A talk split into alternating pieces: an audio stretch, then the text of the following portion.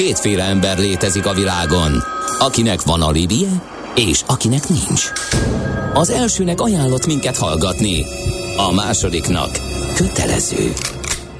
Te melyik vagy? Millás reggeli, a 90.9 Jazzy Rádió gazdasági mapetsója.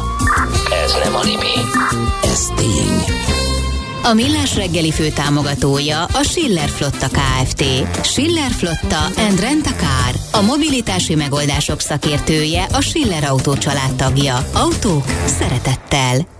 Jó reggelt kívánunk mindenkinek, ez itt a Millás reggeli, mégpedig Mihálovics Andrással. Ráadásul pedig Kántor Endrével. 8 óra 10 kívánunk. perc van, és 0630 20 10 909 itt lehet minket utolérni Viberen, Whatsappon, SMS-ben, többek között közlekedési infókkal. Budapest legfrissebb közlekedési hírei, itt a 90.9 jazz Kérdezték többen a Budakeszi utat, azt írja KG, hogy teljes katasztrófa, semmit nem haladtak a felbontással a hétvégén, úgyhogy ezt azért nem is említettük. Aztán itt van egy közlekedési információ, a Szemere Szent István körút kereszteződésében elmúlt a jelzőlámpa, írja Mátyás hallgató, illetőleg a Budaörsi kiajtóz már az M1 M7 összecsatlakozásnál áll a sor, részben a külső, részben a leálló sávon. Aki az M1-ről érkezik, az biztonságosan nem tud besorolni, maximum úgy, hogy a középső sávban lelassít vagy megáll, ez pedig nagy nagyon veszedelmes. Érdemes az m már török Bálintnál lejönni, aki pedig Budapestre igyekszik, az felejts el a Buda őrsi menekülő utat, mondanám se kell, egy szál Mészáros Bérenc útellenőr sincs a helyszínen. Jaj, ilyet hogy írni. Na. Az m 0 autóút keleti szektorában a Megyeri híd irányába Csömörnél, a 60-as kilométernél kettő koccanás is történt, a belső és a leálló sávot is elfoglalják a sérült járművek, 5-6 kilométeres torlódás Igen. van már most. És az m 1 m 7 bevezetőjén pedig azért van nagy torlódás, mert lezárták az Egérút, Budaörsi út felé vezető oldalát a Kőérberki útnál. A forgalom az ellenkező oldalon irányonként egy sávban halad, mert baleset történt. Az adó a jövedelem újrafelosztásának egyik formája, a költségvetés bevételeinek fő forrása, a jövedelem szabályozás eszköze. Az adóztatás fő célja anyagi eszközök biztosítása közcélok megvalósításához. Nézd meg az ország adózását, és megtudod, kik lakják. Adóvilág, a millás reggeli rendhagyó gazdasági utazási magazinja, ahol az adózáson és gazdaságon keresztül mutatjuk be, milyen is egy ország vagy régió. Adóvilág. Iránytű nemzetközi adóügyekhez. Gerendi Zoltán, a BDO Magyarország ügyvezetője, adótanácsadó partnere a vonalban. Szervusz, jó reggelt! Jó reggelt, sziasztok! És hát a Velencei fűszerútvonal, a következő útvonal, amit bejárunk, ezen haladunk végig, és elérkeztünk Indonéziába, ugye? Így van, múlt héten Fülöp-szigetek volt, most gyakorlatilag alá megyünk egy picit, és uh, Indonéziában vagyunk, tehát Indonézia egyébként az egyenlítőnél fekszik, és uh, hát a, a Fülöp-szigetek alatt gyakorlatilag Vietnám alatt, uh, fölötte azért északra Malázia van, és, és Brunei, ez, a, ez már gyakorlatilag a, a Borneo, szigetét oszto, Borneo szigetén osztoznak. Annyit kell róla első megközelítésben tudni, hogy a hatalmas, hatalmas ország, majdnem két millió négyzetkilométeres, és 273 millióan lakják ma. Ez azért egyébként egy nagyon komoly népességnövekedés mutat, mert az, első, a második világháború után kb. 70 millióan voltak, tehát azóta az elmúlt durván 70 év alatt egy 200 milliót még rápakoltak. Az előrejelzések azért csökkenés mutatnak, majd lesz ennek egy fölöső értéke állítólag, és az megáll, de hát mindenképpen mindenképpen ez egy hatalmas, hatalmas ország, és van jó egy pár legje.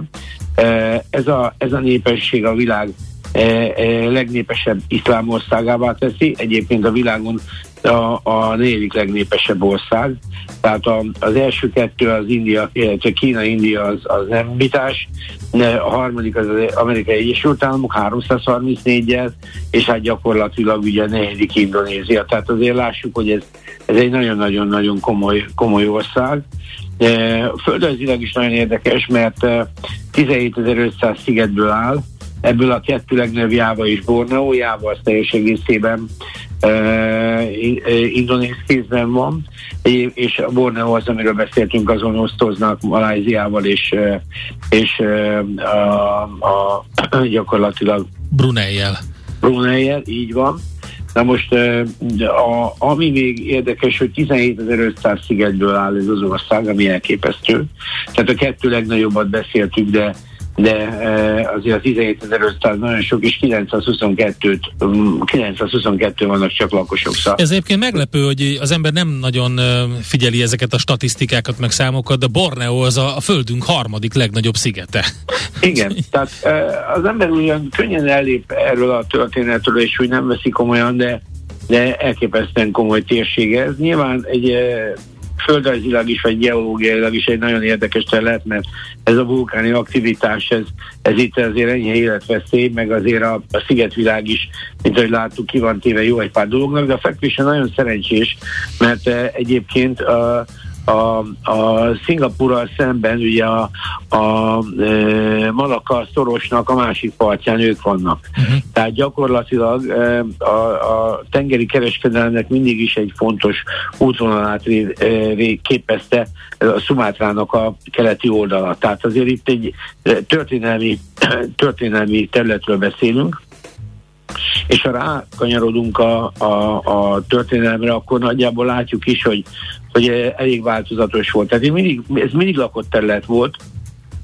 Először a hinduk, kínaiak jöttek, de jöttek ide arabok is.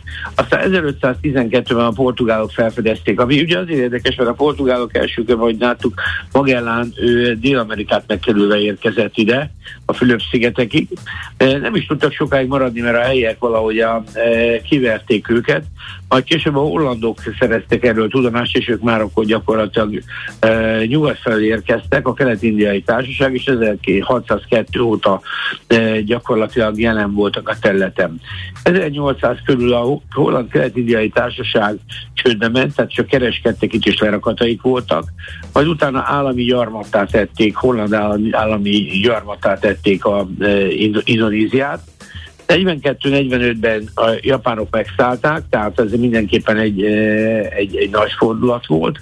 Majd 49-től, vagy 49-ig a háború után egy nagyon erős küzdelem volt a holland elszakadásért, és aztán Hollandia 49-ben el is ismerte hogy, hogy, hogy Indonézia létrejött. Egy vegyes politikai rendszer jött létre, ami, amit aztán 1965-ben a Suharto megpucsolt, és aztán hát majdnem 2004-ben volt csak az első, ö, ö, első szabad választásuk.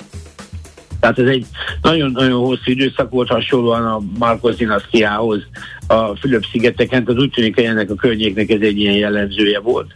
Na most földrajzilag is egyébként a vulkánok már sok jót sejtetnek, tehát Nikkelben a, a világ első számú termelője, de van bauxitja, réze, vasérce, és így tovább, tehát hihetetlen gazdag, olaja is van, bár olajban a 23 csak a kitermelésben, de történelmileg az abszolút igaz, hogy a Shell, a Royal Dutch Shell az itt kezdte meg nagyjából a kitermelését Ázsiába. Aztán ez a terület elmarginalizálódott idővel, de, de mégis ilyen történelmi jelentőségű olajtermelő vidékez. Most a nyersanyag kincsekre egyébként tényleg hihetetlenül gazdag, és ami, ami érdekes, hogy nagyon sokáig a nyersanyag exportot engedték, de mostanában már lezárták ezt, és azt hiszem 22 végéig vagy, vagy valahogy így le, a, tiltják már a, a, a nyersanyag exportot mindenben, vasércben, nikkelben is, ami azt jelenti, hogy a feldolgozást a külföldieknek be kell be kell építeni. Tehát rengeteg, most azt hiszem valami 40 nikkel kohó épül a világon, és ők gyakorlatilag, náluk, bocsánat, és azért ez egy elég komoly fordulat ahhoz képest, hogy egy nyersanyag exportő ország ilyen komoly, ö, ö, komoly irányváltást határoz el és kényszeríti a feldolgozásra, és tehát tulajdonképpen ebbe az értéknövelésből is. Hát persze, hát hozzáadott érték, és, és akkor nagyobb haszonnal tudnak túladni Igen, ezen a nyersanyagon. Igen, csak ezt be tudták diktálni. Tehát uh-huh. ez gyakorlatilag ez egy nagy különbség. Tehát e, sokan szeretnék ezt, de, de valahol ez nem megy. Ők úgy tűnik, hogy ezt meg tudták csinálni, olyan ereje van ennek az egésznek. Egyszerűen a tiltással egyrészt felülték át a világpiaci árakat is, és egyben egyébként rászorították az ottaniakat is, hogy építsenek, tehát a feldolgozást is kezdjék meg. Na most az, az iparuk, ugye fűszer-szigetekről beszélünk, tehát a mezőgazdaság eleve eleve nagyon színes és gazdag, a GDP 14%-át adja. Hát azt hiszem a pálmaolaj a fő dolog, ami minden, viszi. Tényleg, tényleg minden, tehát a, a, a, a munkaerő 41%-a foglalkozik Aha. egyébként. Ja, meg a fűszerek, persze, mert ott vannak a, a fűszerszigetek, ugye Szerecsendió, meg Bors, Szegfűszeg, ami a, egyébként nyilván a holland kelet-india társaságnak nagyon fontos is volt. Persze, így van, tehát gyakorlatilag ez megy fahéban, ma is a világ első uh-huh számú termelő, kakaóban a harmadik, kávéban a negyedik, rizsisztályú jelentős a pálmaolja, amit mondtál, dohány, úgyhogy, úgyhogy hihetetlen, hihetetlen sokszínű, de ma már, ma már gyakorlatilag az, az ő export térképük az, az, az roppant színes. Tehát a kaucsuktól kezdve a gumiparál át, e, e, a nyersanyagokon túl, tehát aranyon túl, e, járműipari központ is részben, szóval minden van itt. Tehát egy nagyon-nagyon e, mikroelektronika is részben már. Tehát egy, egy hihetetlen színes ilyen térképe van. Tehát ez egy, ez egy nagyon sokszínű ország, nagyon dinamikus, és nem csak a lakosság szintjén, hanem az egyfülő jutó GDP-be is, amit az elmúlt tíz évben megdupláztak. Tehát ők most gyakorlatilag 11 ezer dollárnál vannak Aha hát, PPP-n, a, a, a, ami nem rossz. Hát főleg akkor nem rossz, hogyha megnézzük azt, amit te is mondtál, hogy mekkora népességnövekedés mellett értékezt el Igen. az egyfőre szóval jutó GDP növekedést. Igen, szóval ez egy nagyon-nagyon komoly ország, és, és érdekes ez a változás, hogy hogy változik át egy ilyen e, fűszergyarmatból gyakorlatilag egy nagyon vezető ipari, ipari országá. Tehát e, mondom, a, a, ilyen szempontból a, a top 10-es világon a gazdasága, tehát sőt nem bocsánat, a világ 16. legnagyobb gazdasága még csak Aha. az övék, de hát lakosságban negyedikek. Tehát ők egy elég erős felzárkózásban vannak. Na most az adórendszerük e, nem rossz, de egyébként semmi különleges nincsen benne.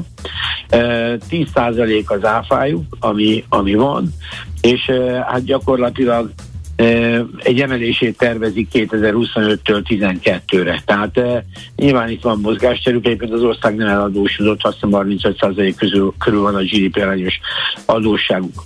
A társasági adójuk az 22 ott a részvénytársaságoknak, tehát a nyilvános társaságoknak van egy 3%-os diszkontjuk, tehát azok effektív 19%-on mennek, viszont a kis, a kis cégeknek van egy 50%-os uh, diszkontjuk, ami, ami 11%, tehát ez, ez szintén nem rossz.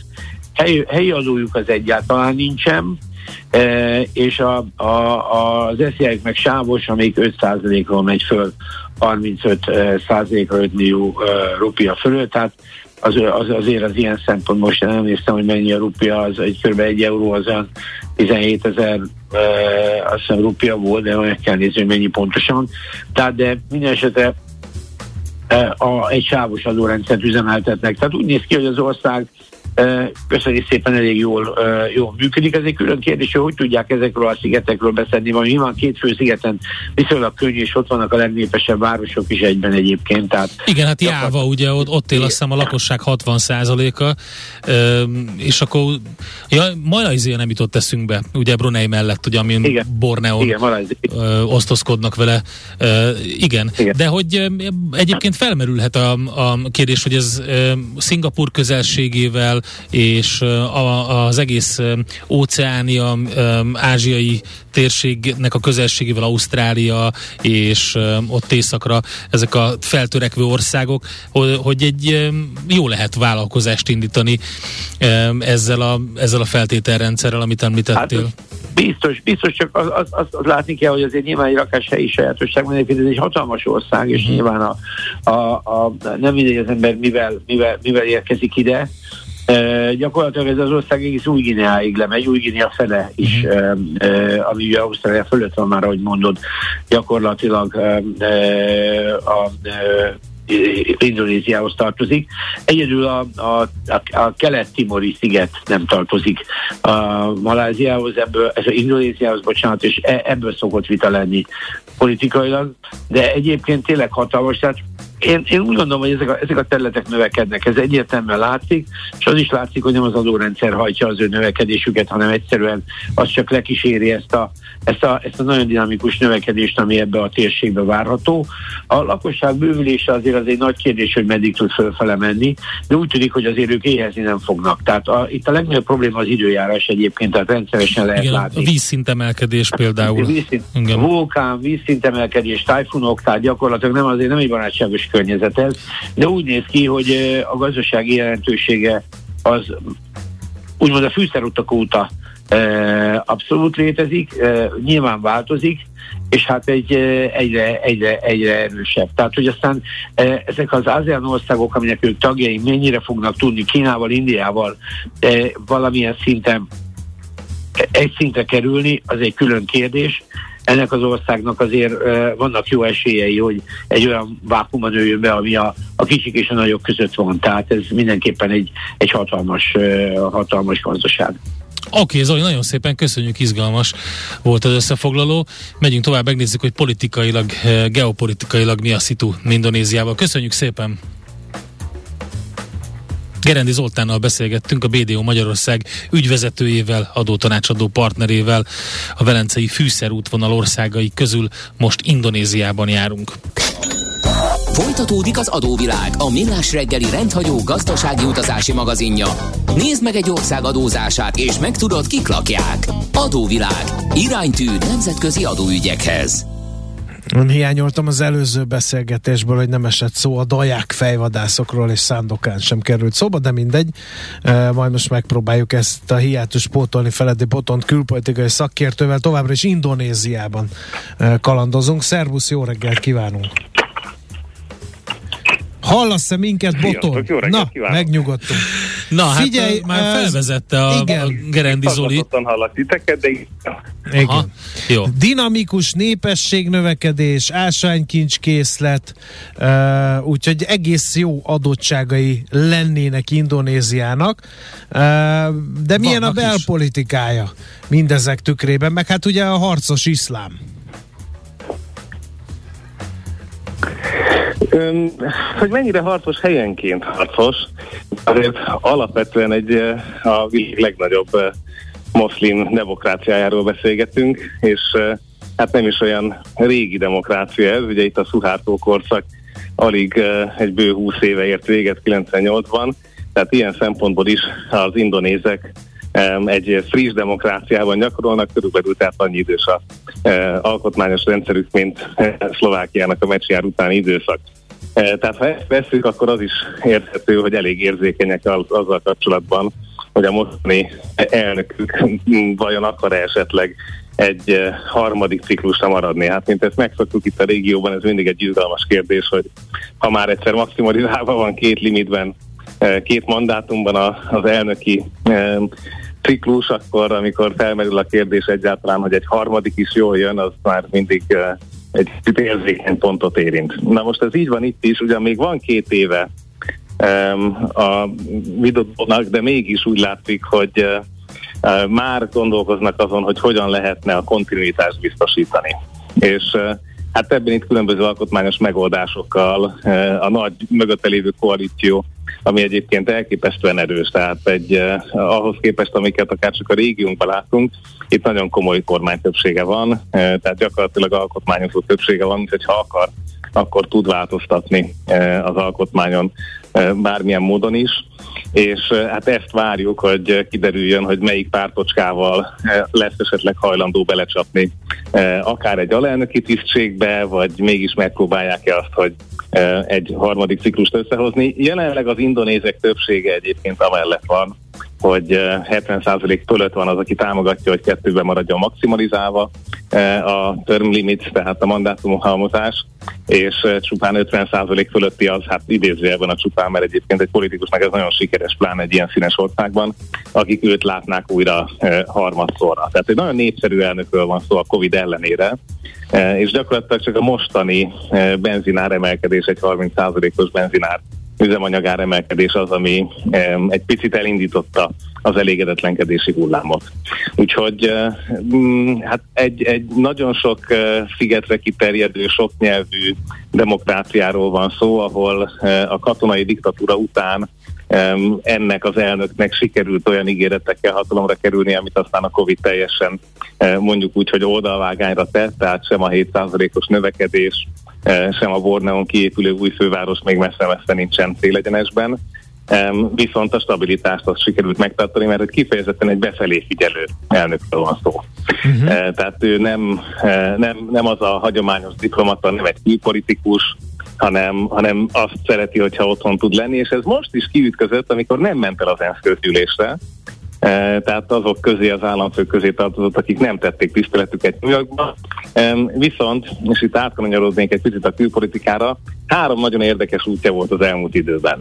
E, ugye ne felejtsük el, hogy Balin lesz most ősszel a G20-at, tehát a 20 legnagyobb gazdaság csúcs találkozója, és erre készülnek már régóta Jakartában, és ennek jegyében meglátogatta mind Zelenszkét személyesen Kievben, mind pedig Vladimir Putyint Moszkvában az indonéz delegáció. Eh, majd pedig egyébként a kínaiakkal is találkoztak külön, úgyhogy egy nagyon-nagyon komoly kétoldalú diplomáciai körön vannak túl. Ehelyett viszont nem mentek el a New York ENSZ közgyűlésre, Um, úgyhogy meghívták Zelenszkit is, nyilván ez egy izgalmas kérdés, hogyha Vladimir Putin személyesen ott lenne Balin, akkor vajon elmegye Zelenszky, vagy videóüzenetbe vesz részt nem, nem, nem nagyon számítunk arra, hogy személyesen megjelenne, de a gesztus mindenképpen számít és fontos volt. Ami egy kicsit színezi a dolgot, az az, hogy a kínaiakkal gyorsan alá is írtak még egy egy út, egy vezet együttműködési nyilatkozatot. Ugye itt a Indonézia katonai értelemben is, meg kereskedelmi értelemben is, már ami a flottáját illeti, a tengerek alul reprezentált. Tehát eléggé Um, sok lehetősége és potenciája van még, amit kibontakoztathat katonai értelemben és flotta értelemben. Um, úgyhogy nyilván kikötő projektekben a kínaiak nagyon lelkesek, uh, és beruházásokat mindig ígérnek a kormánypártok. Um, úgyhogy most ez még mindig fut, hogy mi van, hogyha a kínaiakkal együtt valósítják ezt meg, miközben nyilván a másik oldalról is nagyon-nagyon keresik a kegyelmét és a figyelmét a, a fővárosnak, hogy hogyan lehetne ezt az ausztrál-amerikai eh, érdekkörben tartani, és ebben a mm, élesedő katonai versenyben inkább a kínaiakkal szembeni oldalra megnyerni. Viszont Indonézia mégiscsak az alapító tagja volt az el nem kötelezettek mozgalmának, tehát azért megvannak a hagyományai annak, hogy mindenkinek adni, vagy senkinek nem adni. E, úgyhogy ez nagyon láthatóan a mai napig a diplomáciának az egyik jellemzője. Mennyire nyomják ők el az őshonos kisebbségeket? E, mert Kelet-Timor az egy ugrásra van, és az egy ilyen nagyon forró pontja volt Dél-Kelet-Ázsiának. Egészen a közelmúltig újabban nem lehet hallani erről, hogy mi történik arra felé, de gyanítom Nyugat-Timorban sem sokkal jobb a helyzet, mint Kelet-Timorban volt? Itt, ahol ennyi, ennyi típusú népesség, nyelv és hagyomány találkozik, mindig lesznek a, a hierarchia alján is, tehát azt hiszem, hogy ezt kár is lenne tagadni, hogy bőven van, akár Timoron, akár más szigeteken is tennivaló.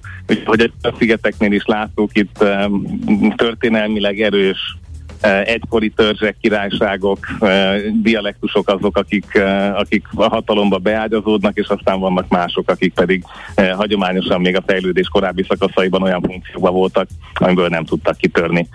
Úgyhogy ilyen szempontból Indonézia sem kivétel, tehát ez egy adottság. Nyilván a terrorizmus ilyen szempontból ugye emlékszünk a baliféle robbantásokra, tehát megvan, megvannak azok a népcsoportok, akiket sikerült radikalizálni, tehát ugye csúcskorszakán azért itt volt az alkalom, Al-Qaidához köthető sejt, vagy hasonló módon e, működő e, terrorista csoport, e, és ez nyilván más, más szigeteken, más formában is megtalálható, tehát bősége lenne dolga a kormánynak, hogy ezen dolgozzon, miközben ugye most a pálmaolaj termelés ugye az egyik legjobb exportcikk, ami viszont nyilván nagyon sok helyi őslakosnál e, gyakorlatilag a, a, a saját megélhetésüket viszont tönkreteszi. Ez a klasszikus probléma, amit Amazonasztól e, látunk Fülöp-szigetekig, az itt is sajnos kőkeményen jelen van, tehát igen, az őshonos kisebbségek számára a jelenlegi fejlődési és gazdasági helyzete Indonéziának az gyakran nem lesz olyan kedvező.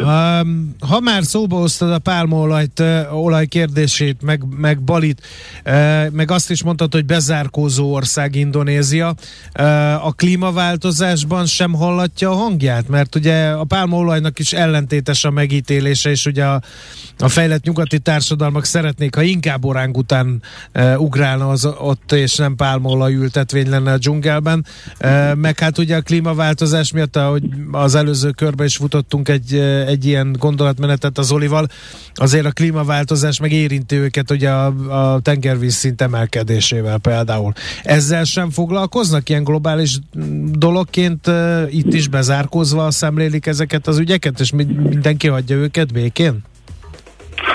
Nézd, ugye egy szigetről van szó, tehát ilyen szempontból nyilván egy kicsit érzékenyebbek, nem véletlen mozgatják a fővárost is, tehát ez alapvetően ezzel is kapcsolatos döntés volt, hogy a tengerszint hogyan emelkedik.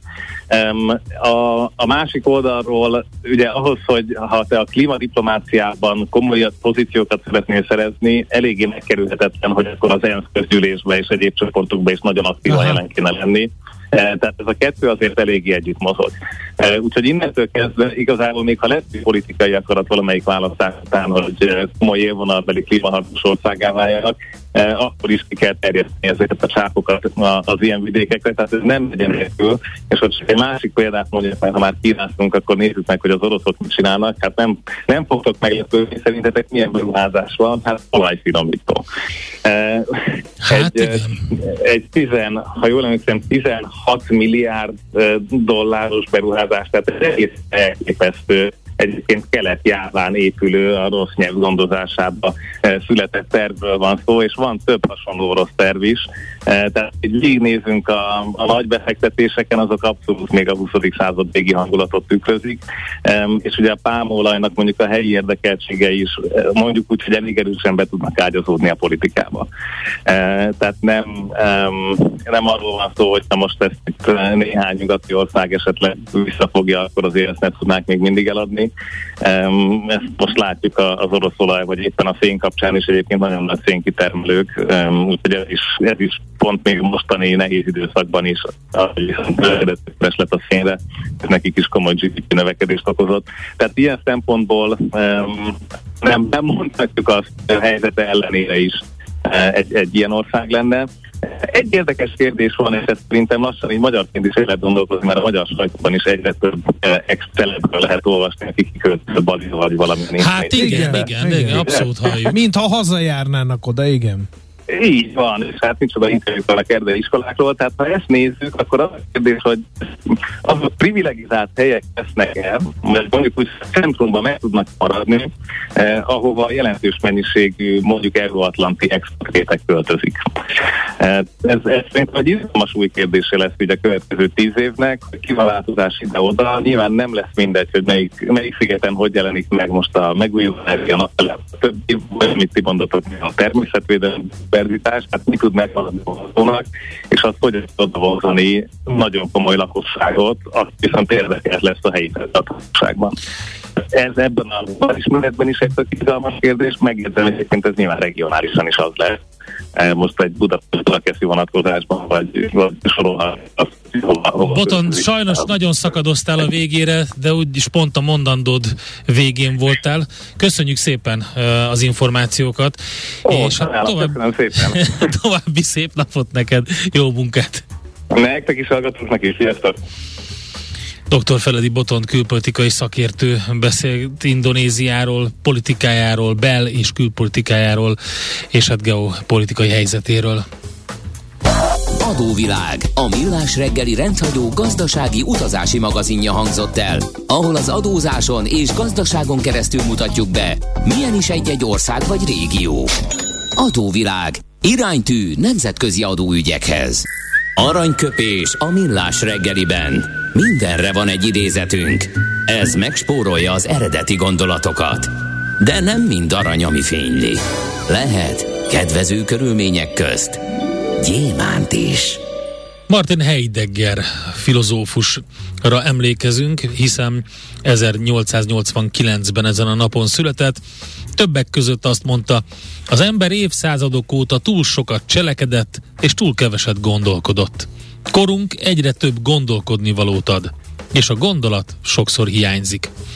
Hát, mint hogyha már nem csak a cselekedet hiányzik, mert ha mondjuk hát a klímaváltozásra nézzünk, akkor a először cselekedet a gondolat, is hiányzik. András, igen. Nem, először a gondolat, aztán a cselekedet, minden hiányzik, de ez a egyre több gondolkodni való és egyre kevesebb gondolat, ez tényleg megfogalmazódik szerintem sok mindenkiben. Heidegger 1889-ben ezen a napon született.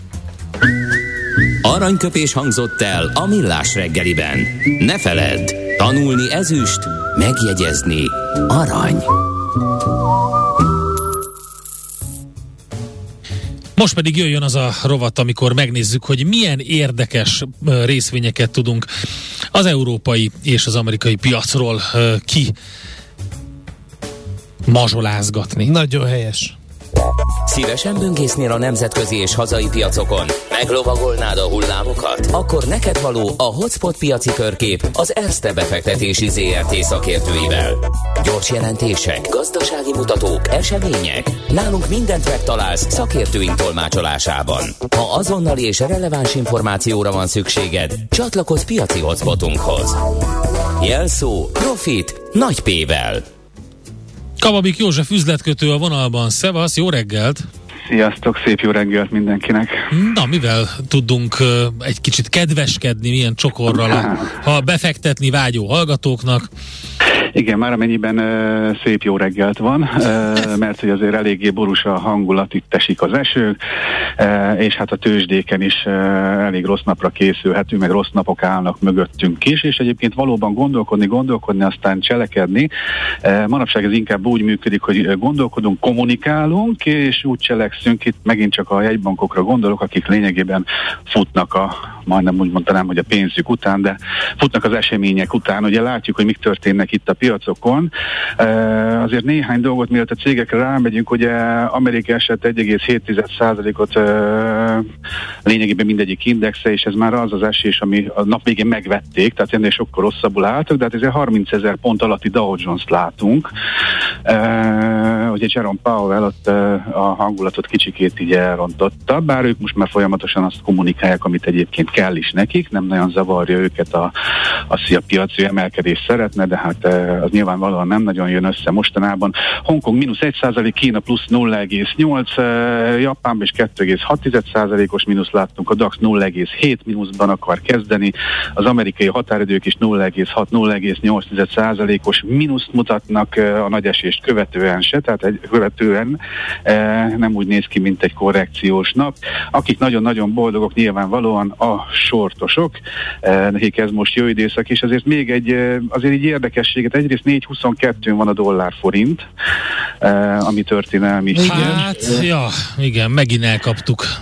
Akkor a britek, ugye volt egy olasz választás, ugye papírforma, a, a, a britek pedig akkor a e, ilyen adócsomagot, meg lazító csomagot, mondjuk így fiskális lazító csomagot vezettek be, hogy, hogy a, a, a, a, a dollár font árfolyam majdnem 4%-ot zuhant, e, mert annyi gyengült a, a, az angol font, e, és a, a pénzügyminiszter még vasárnap még rá is erősített, mondta, hogy itt csak a kezdete ezeknek a csomagoknak, tehát itt minden minden, minden, minden így van.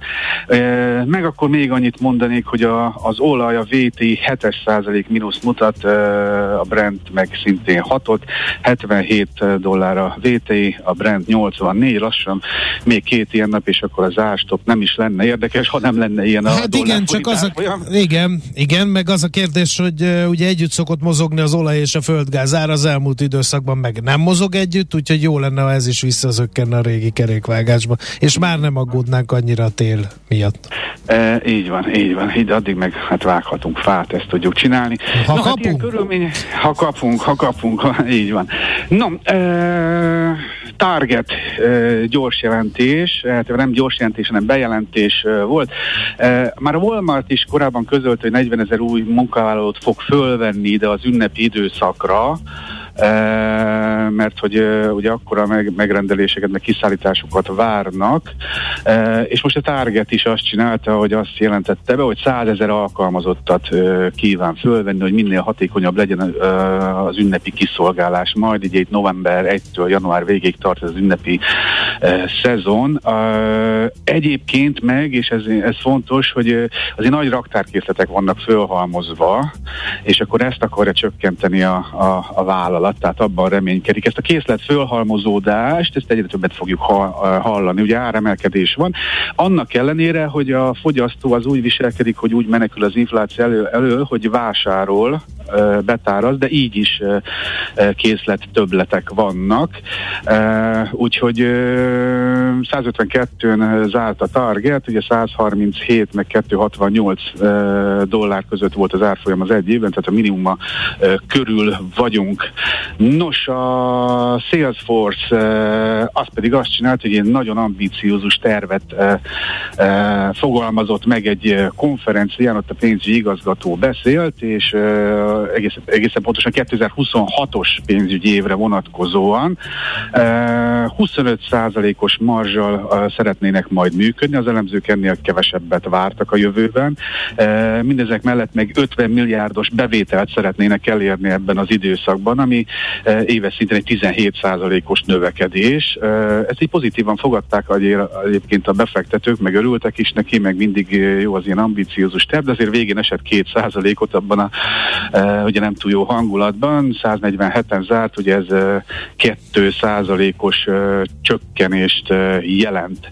No, a FedExről egész pontosan egy hete beszéltem, ugye ott volt egy gyors jelentés, ha emlékszünk, ami nagyon Igen. rossz lett, 3,4 dollár lett, körülbelül, miközben a, kon- a konszenzus meg 5 dollár volt, miközben az árbevétel meg nagyjából megegyezett a várakozásokkal, és annak a gyors jelentésnek még ugye az volt a lényege, hogy egyrészt folytatja a részvény visszavásárlási programot, mert az mindig jó, meg annak szokta körülni a befektetők, de nem adott előrejelzést a következő negyed évre. Na most jól elpáholták azért az árfolyamot. Most viszont bejelentett egy ilyen mentő akciót, ment saját magát hogyan mentené, tehát látszik, hogy dolgoznak, hogy ezek a számok jobbak legyenek, és még kiadott egyébként most végről is egy eredmény várakozást. A költségcsökkentő terv az nagyjából úgy nézett ki, vagy úgy néz ki, hogy egyrészt csökkenteni a repülőjáratainak a számát, és elhalasztja a beruházásait, amivel 2,7 milliárd dollárt takarítanának meg a 2023-as pénzügyi évben. Ebből egyébként 700 milliót meg már a jelenlegi negyed évben is. Mindemellett meg még a szolgáltatásai kárát is növelnék, januártól egyébként 6,9%-kal, e, és hát visszatérve az előrejelzésre azt mondták, hogy 2,75 század dollárra becsülik a jelenlegi negyed évben az egy részvényre jutó eredményüket. A piaci konszenzus 2,8, tehát egy picit alárakták, uh, ugye 2,75-re, a bevételt pedig 23,5-24 milliárd dollár közé tennék, a piaci konszenzus 23,8, tehát hogy ebben nagyon, nagyon nagy újat nem mondtak.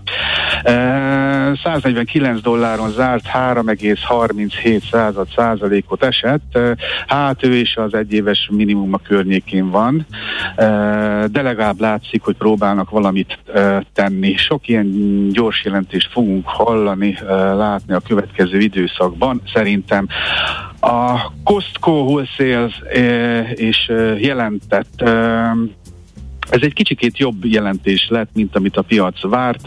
72 milliárdos árbevétel, 71,8 volt a várakozás.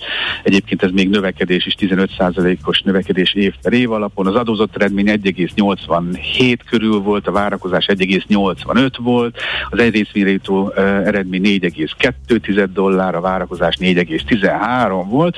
Ez egy egészen jó gyors jelentés várakozásoknak megfelelő, illetve még a, annál is egy picit picikével jobb. A, Ez a Costco ugye, volt, ugye? Igen, a Costco, igen, igen, igen, igen.